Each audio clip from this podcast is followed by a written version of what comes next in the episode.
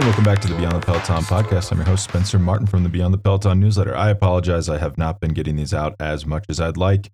I've been a little bit busy with the newsletter, and I have a new podcast with Johan Bruyneel called Outcomes. It is previews each stage and tries to predict the winner. It's a betting focused podcast.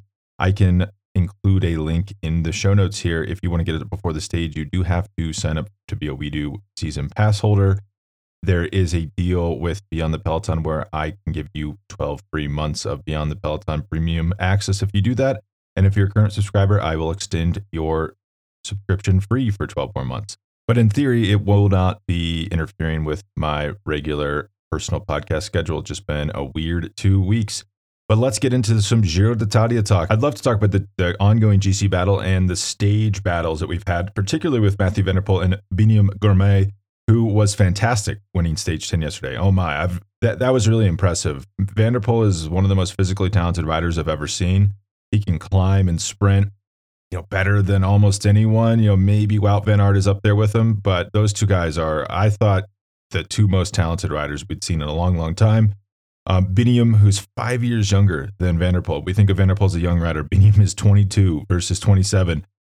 Really, in his first professional season, he won that stage 10 so definitively. You know, it was really impressive. He just went like a head to head drag drag race, like 400 meters long on that straight in Jesi and just burned off. van der Poel had to sit up and just conceded the victory to Girmay. And it was really, I was really, really happy to see van der Poel, who I, I thought is like a frosty Max Verstappen esque Dutch character, kind of uh, like a just like a difficult person or a sore loser. But he was so gracious in defeat there. That really, really uh, showed me a lot about van der that I didn't know before. So that was great to see.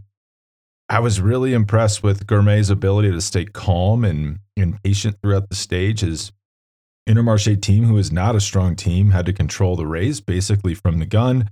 Um, the, the last 100 kilometers of the stage were so hilly, so difficult to control and they did it perfectly. They couldn't ride too hard because that would foster attacking and leave them exposed to like a van der Poel led raid.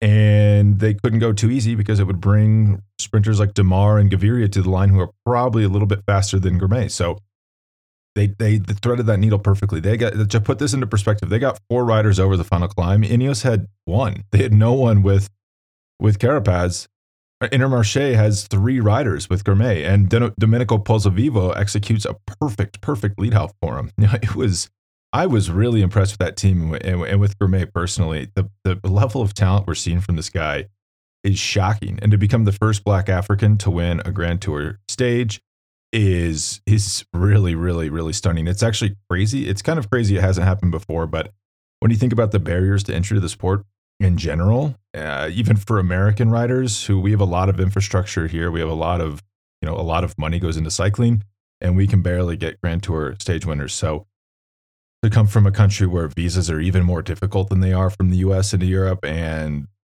you know, it's not there is actually he's from Eritrea. There is a good history of cycling in Eritrea. Eritrea and Rwanda actually have great local cycling scenes. So that has given them a head up versus heads up versus someone from a country that maybe doesn't have the infrastructure or focus on cycling.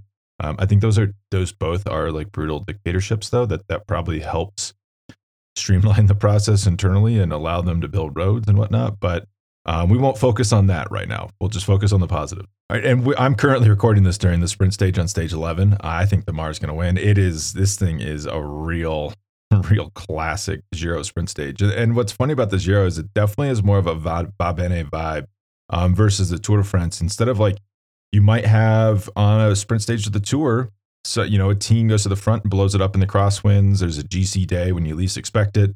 Uh, not so much of the Giro d'Italia. It is it is chill, chill vibes, uh, just prosecco and and Aperol spritz until we get to the big mountains in the third week. So the next four or five days are going to just be really, I think, really chill. We have a few eh, like tricky courses, you know, like Thursday, tomorrow, there's some hills into Genoa. I just think these are not going to be GC days. Uh, Friday, we have, you know, it's like a plateau hilly day. Saturday is is really it's a difficult course to ride finishing in Torino. I don't think it's going to be GC, GC day. I think essentially those guys are all into hibernation. until we get to Sunday into the big mountains and then the week after that. We did see Ineos light it up on the final climb tomorrow or yesterday. I don't still don't totally understand that because it burned off all their riders. They actually weren't that strong.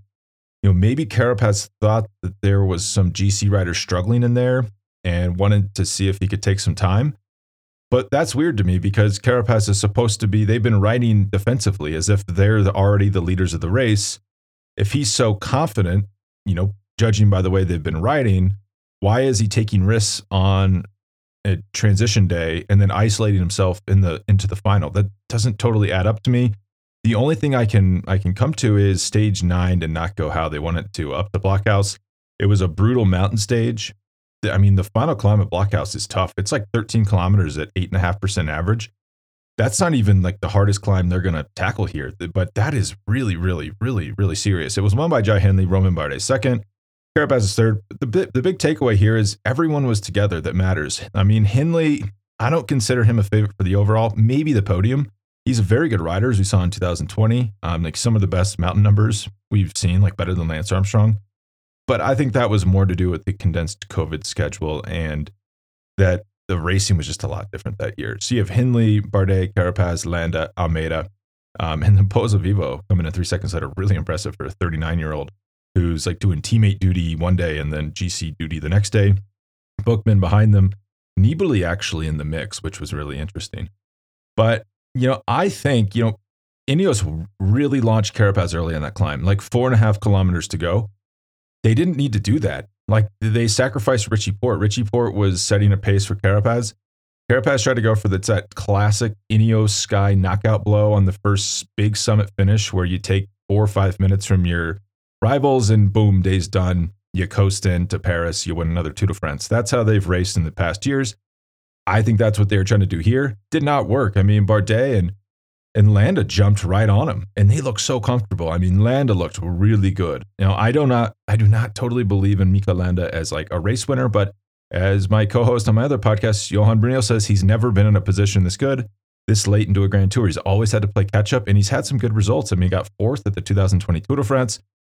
So, I mean, it's it's going to be interesting to see what he does here. Andy does look really fit. I thought the big winner of the first nine days was Joao Almeida. He, he got dropped in this climb, quote unquote, drop. He just wasn't even trying to follow people. You know, he was sitting at the back. I thought that was really weird early on the climb. I thought, hmm, is Joao going to get dropped and lose a bunch of time here? Those three guys attack. Joao just goes to the front of that group. You know, motors away. He's probably sitting a little over 400 watts that whole time. He doesn't not he did not change his pace at all and just kept reeling them in. And, and as, it was as soon as he would get close, they would try to attack and drop him again.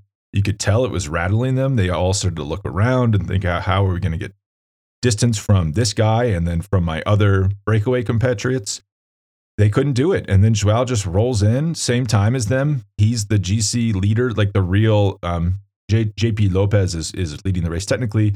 Almeida's in second, 12 seconds back, but Lopez is, will not figure into the final um, GC here, I've like been seeing stories where it's like, is he gonna take the jersey all the way to Verona? No, he will not. Um, he's gonna get dropped on on Sunday. Um, so Almeida is like the winner of these first nine stages. He's leading the rest of the of the GC racers. And the, the the big thing here is I've not seen this mentioned. The, the race finishes in a time trial on stage 21. So not only does he not he does not have to lead them into Verona. He's going to make up time on all of them in Verona, specifically Carapaz you know they have to take time on him. So it's a massive failure that they that they didn't do that. I, I've seen it like I just I'm seeing these articles of like how Ineos like destroyed stage nine, where it's like no, they they failed in their objective. They needed to put time into into Almeida. They did not do it, and the fact that they were attacking at the end of stage ten, you know, makes me think that they realized that they didn't get what they needed out of there. And then the more disturbing thing, and I mean not disturbing, it's fantastic for us, is just how equal everybody was. Blockhaus, I could never, I could not find another instance where that many riders finished atop Blockhaus together. I know there was a bit of a headwind, which makes it easier to stay together, but still, six riders come into the finish of Blockhaus. That tells me these guys are very equal in, in fitness and in ability. So that's going to make it very hard for Ineos to, to carve out a difference in that final week. And something about Almeida is, if you remember, he lost a bunch of time in the first week last year and then was just lighting it up in the third week. You know, I don't know if he's going to have another third week like that. It would probably, you probably wouldn't assume that he can just replicate that. But if he even just improves a little bit in going into the third week, he's going to win this race. You know, I, there's a lot of steep climbs. People think he's not a good steep climb climber. But the fact that he rides such a steady pace, he has such a high power output, and he doesn't weigh that much for a time trialist. You know, it's the shallow climbs, like the Tour de France climbs, like UAE Tour climbs that are tough for him because he gets dropped early on, and then the pack in the front can pay, can uh, draft off each other, and he gets left behind. But in these steep climbs, he can just ride his own pace. There's no real aerodynamic advantage up front, so he can just reel everybody in. There's no pressure to to race with them and to respond to their attacks. It's actually kind of silly to do so and shows a little bit of insecurity from, from, from those lead three. Where things get tricky, you know, if Ineos is really trying to get rid of him, if they're really worried about him, you know, you want to get rid, rid of him before the final climb, specifically on like messier stages, like Saturday into Torino. That would be one. Um, Sunday, there's three climbs in succession to finish the race you'd want to get rid of them like before the final climb. It gets harder on the on the mountain stages though because everything falls into more rote pacing where it's you know it, it is tough riding, but everything's so measured. You know, it's almost like time trials up those climbs. You know, they had that stage. It was stage seven, uh, just like a classic transition day through subalpine climbs.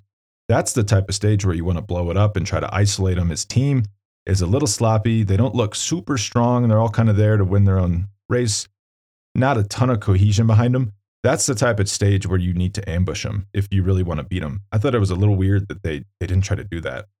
Um, next Friday, the 27th of May, would be you know maybe an example of a stage where they could do that, but not a ton ton of messy stages left. You know, maybe if the weather gets bad in the Dolomites, they'll have a chance, but it's it's tough to to to bank on that. And the weird thing about the Giro is everyone can say, oh, wait until the mountains, wait until the mountains. There's going to be big gaps. Well, the mountains might not come because if it snows up in the Dolomites, they won't race them. And they have had passes, major passes called off in the last few years. So it's a little dangerous in the Giro to just sit and wait and try to carve out time later.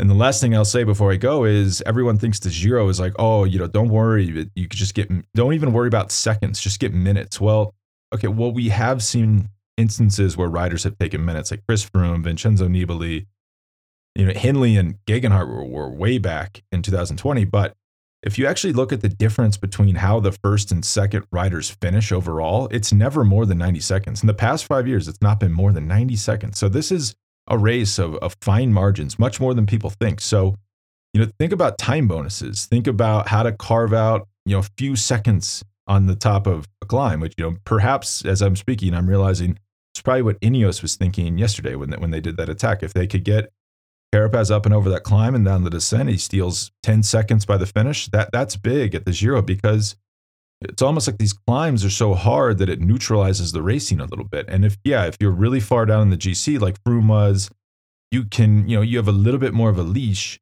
to get away. And if you go back and watch that Froome stage from 2018, they screwed up. They should not have let him go when he went. But they're thinking, well, this guy's way down in the GC, whatever. We don't have to worry about it. Like Dumoulin goes over the the climb that Froome attacked on and he just sits up and waits. Like, what is he doing?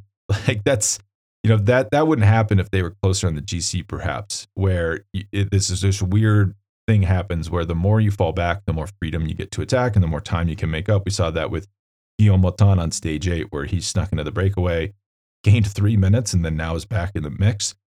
You know, that that all leads me to a lurking shark attack here, where if you look at the GC, you have Vincenzo Nibali is He's three minutes down in 13th place. This is like the perfect place to attack from. Where if he if he gets into an early breakaway on a mountain stage, you know they're not going to give him 10 minutes, but they're not going to turn themselves inside out to pull him back right away. You, know, you have some leeway at three minutes back, so that's also something to keep an eye on. All right, well, I'll hopefully be back on you know more often as we get into the more exciting parts of this race. And if you want daily updates, there is a link to the Beyond the Peloton newsletter, which will provide you with daily up- updates to every stage, breaking it down with video clips. So sign up for that if you're interested. All right. Well, thank you so much and have a great week of watching racing. All right. Bye.